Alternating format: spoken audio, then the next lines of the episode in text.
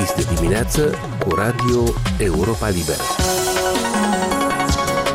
Aici e Radio Europa Liberă. Bună dimineața, la microfon Alexandru Canțâr. Bine v-am regăsit în această zi de joi, 21 aprilie. Pe cuprinsul acestei emisiuni, Chișinăul continuă să fie ținta unor acerbe critici și acuzații din partea oficialilor din guvernul separatist de la Tiraspol, mai cu seamă după ce uzina metalurgică de la Râbnița și-a asistat activitatea din cauza lipsei de materie primă, fierul uzat de import. Învinuirile de, citez, blocadă inumană adresate guvernării moldovene, cu referire de fapt nu numai la această întreprindere, cel mai important contributor la bugetul regiunii separatiste, s-au intensificat. Anterior, guvernul de la Chișinău a insistat pe lângă Uniunea Europeană să ridice restricțiile la importul și exportul de fier vechi. Produsul acestei restricții al unei erori tehnice, cum s-a spus. Lucru care s-a și întâmplat la 31 martie. Dar autoritățile moldovene continuă să nu vadă justificarea de a elibera certificatul de mediu necesar uzinei transnistrene ca aceasta să-și poată relua activitatea. În plus, conducerea întreprinderii se plânge că reluarea exportului și importului îi este condiționată de autoritățile moldovene cu ajustarea întregii baze de documente a uzinei la legislația Republicii Moldova, ceea ce ar costa luni de zile. Dar de ce Chișinăul ar fi interesat de menținerea în viață a unei uzine care nu-i aduce niciun leu și care consolidează un regim separatist? Urmează așadar un interviu cu jurnalistul Mădălin Necșuțu, cu autor al unei investigații privind întregul context în care se regăsește acum întreprinderea din stânga Nistrului. Așadar, cum vă spuneam, urmează acum un interviu realizat de Lina Grâu cu jurnalistul Mădălin Necșuțu, unul dintre autorii unui articol de investigație publicat de portalul anticorupție.md despre povestea din spatele importurilor și exporturilor uzinei metalurgice de la Râbnița și despre motivele pentru care întreprinderea vede roșu în față pentru reluarea activității. Uzina metalurgică de la Râbnița, cât de importantă este această uzină pentru regiunea transnistreană, pentru administrația de acolo? Acolo și pentru menținerea pe linia de plutire a acestei regiuni separatiste. Da, în acest demers jurnalistic pe care l-am uh, început noi și l-am finalizat cu investigație, am vrut să facem puțină lumină în ceea ce înseamnă funcționarea uh, fierului metalelor uzate în Republica Moldova, respectiv regiunea transnistreană, acolo unde aceste metale uzate sunt prelucrate de către uzina metalurgică de la Râbnița, uh, mai pe scurt Memeze, așa cum este acronimul ei. Bun, uh, noi am vrut să, să vedem exact ce se întâmplă pe piața metalelor, cine sunt jucătorii, care sunt interesele lor și cum funcționează întreaga schemă.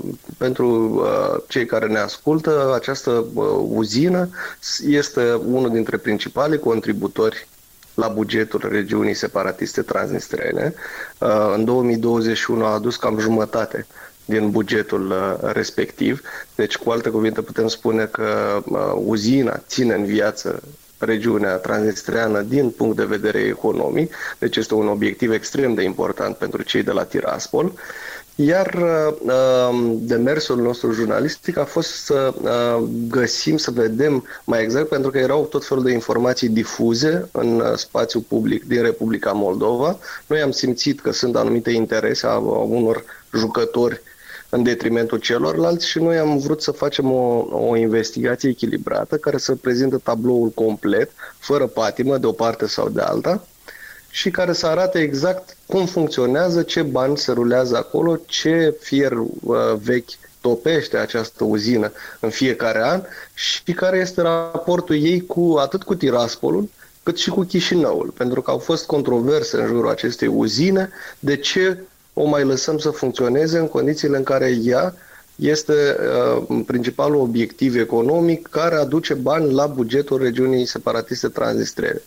Ca să vă dau și niște cifre uh, exacte, undeva în 2000, pe parcursul do- anului 2021, uh, uh, exporturile produselor finite de la Râbnița, mă refer aici în special la fier beton, acea armătură care se folosește la, la uh, construcția de case, de exemplu, a constituit 432 de milioane de dolari. Așa că vedem că e un obiectiv strategic economic în, în contul Tiraspolului. Vreau să menționez că această uzină nu plătește niciun impozit la Chișinău. Deci funcționează total autonom din punct de vedere fiscal față de Chișinău. Chișinău nu are absolut nimic de câștigat de pe urma funcționării acestei uzine, dar în schimb regimul transnistrean separatist, așa cum spuneam, beneficiază din plin, fiind cel mai mare contributor la bugetul ei. Și beneficiază de ștampilele vamale ale Republicii Moldova și preferințele comerciale pe care le are Chișinău.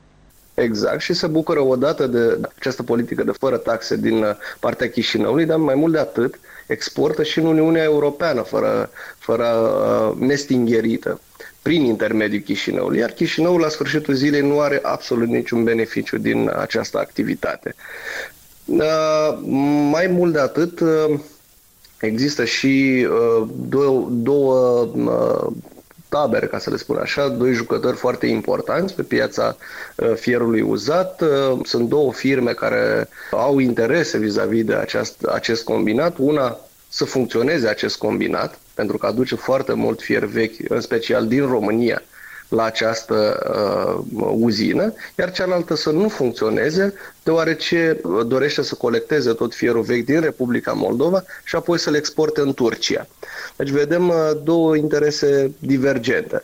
Dar în, uh, în cazul uneia dintre companii, aceasta plătește impozite la statul Republica Moldova, iar cealaltă se bucură de acest regim de taxe fără taxe din uh, Republica Moldova spre Uniunea Europeană și invers. Legat de această uzină de la Râbnița, o altă valoare importantă pentru administrația de la Tiraspol este și faptul că este principala sursă de, de valută a regiunii separatiste. Dumneavoastră ați găsit un răspuns la întrebarea de ce o lasă Chișinău să funcționeze, pentru că într-adevăr au fost uh, foarte multe speculații în spațiu public legat de faptul că Chișinăul uh, a apărut destul de dispus să ofere acele autorizații de mediu de care are nevoie uzina uh, și lucrul ăsta s-a speculat foarte mult, care exista anumite interese la Chișinău, dincolo de bunăstarea oamenilor de rând care și-ar pierde locurile de muncă.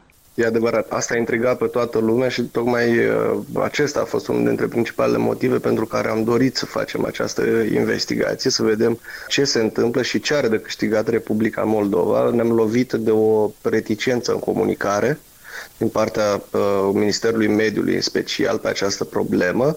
Am uh, obținut uh, foarte târziu un răspuns și acela, în termeni jurnalistici, așa foarte chinuit și uh, foarte vag, nu am reușit să ne dăm seama care este interesul Republicii Moldova pentru a acorda aceste certificate de mediu și a ține în viața această uzină. Speculația noastră este că nu vor să creeze probleme politice mai departe cu Tiraspolul, pentru că odată închisă această uzină, evident, fiind un contributor foarte mare la bugetul regiunii transnistrene, ar putea apărea tot felul de tensiuni. Uh, bănuiala noastră rezonabilă este că Chișinău nu-și dorește astfel de probleme acum cu Tiraspol. În rest, din punct de vedere economic, nu vedem ce are de câștigat, dar probabil urmărește un scop politic de a nu deranja și nu a nu crea uh, tensiuni cu Tiraspolul, mai ales în perioada aceasta de uh, criză Vorbim de un război în, în țara vecină. Cred că Chișinău nu-și dorește tensiuni adiționale la tot ce se întâmplă în Ucraina și probabil acesta este unul dintre motive. Nu am reușit să luăm o poziție foarte exactă a Ministerului de ce se insistă. În același timp știm foarte bine că guvernul de la Chișinău a insistat pe lângă Uniunea Europeană să ridice aceste restricții care au fost ridicate la 31 martie de import și export al produselor de la Râbnița și astăzi ea funcționează în ritm normal, ca să spunem așa, cu, cu toate permisiunile în partea Uniunii Europene cel puțin din punct de vedere legal. Din punct de vedere de facto, nu știm exact uh, ce cantități se duc acolo, cât se topește și așa mai departe. Dar din punct de vedere legal, are toate posibilitățile să funcționeze. Încă un paradox uh, pe care îl constatați dumneavoastră în uh, investigație este faptul că principalul furnizor de fier vechi este România pentru această uzină metalurgică. Noi ne amintim cumva și de aspectul politic a problemei atunci când uh, de 30 de ani în regiunea transnistreană administrația de acolo vorbește cu orice ocazie despre fasciștii români și cotrobitorii români care au declanșat războiul din 92 și așa mai departe și în paralel apar aceste parteneriate comerciale comerciale, de afaceri cu regiunea transnistreană, just business sau mai sunt și alte lucruri care trebuie să conteze într-o astfel de ecuație? Nu, eu cred că e vorba doar de afaceri, pentru că din ce am observat noi aici în Republica Moldova, cei care fac afaceri cu combinatul de la Râmița sunt firme private. Sunt firme private din România, vorbim aici de firme din România per se cu o tradiție foarte mare în această activitate, dar ce am descoperit noi este o firmă foarte interesantă, controlată tot de acest personaj, domnul Oleg Babi, care în Republica Moldova deține firma BPM Trade, deține și în România prin asociere cu uh, un alt personaj, o altă companie care se numește MMS Minerals. Aceea exportă în Republica Moldova uh, acest fier uzat din România, pe care îl conectează din România. Iar, uh, cum să vă spun, chestiunea economică este foarte simplă. Uzina metalurgică de la Râbnița oferă prețuri bune pentru acest metal, ceea ce face mai convenabil pentru mulți jucători din România din regiunea Moldovei, din România în special, să ducă la această uzină fierul vechi și să-l topească acolo și să nu-l ducă la oțelăriile din România, acestea regăsindu-se special în zona de sud, deoarece transportul și prețul final al acestei materii prime ar fi mai mare. Așa că, așa cum am scris și noi în investigație, cei din România ne-au spus că MMZ-ul funcționează la modul următor. Dă cu 50 de dolari mai, mai, mai puțin decât Turcia, care este cel mai mare importator de fier uzat din regiune, care în prezent oferă în jur de 650 de dolari pe tona de fier vechi. Așa că MMZ-ul dă în jur de 550, uh, 560 până la 600 de dolari pe, pe această tonă.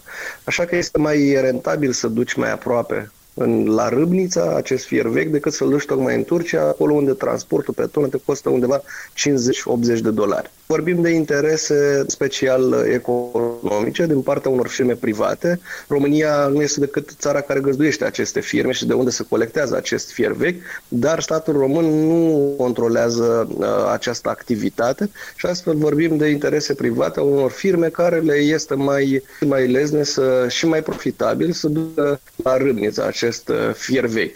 Uh, ceea ce trebuie menționat este că uh, din partea acestui combinat este o concurență neloială față de celelalte oțelării, de exemplu, din România. Știm foarte bine că MMZ-ul funcționează cu gaz aproape gratis sau la un preț infim de la Gazprom, în timp ce celelalte oțelării funcționează conform pieței și cumpără acest gaz pe care îl folosește la, la topirea metalelor la prețul pieței. Aici se face diferență și putem vorbi de o concurență neloială din acest punct de vedere din partea acestui combinat.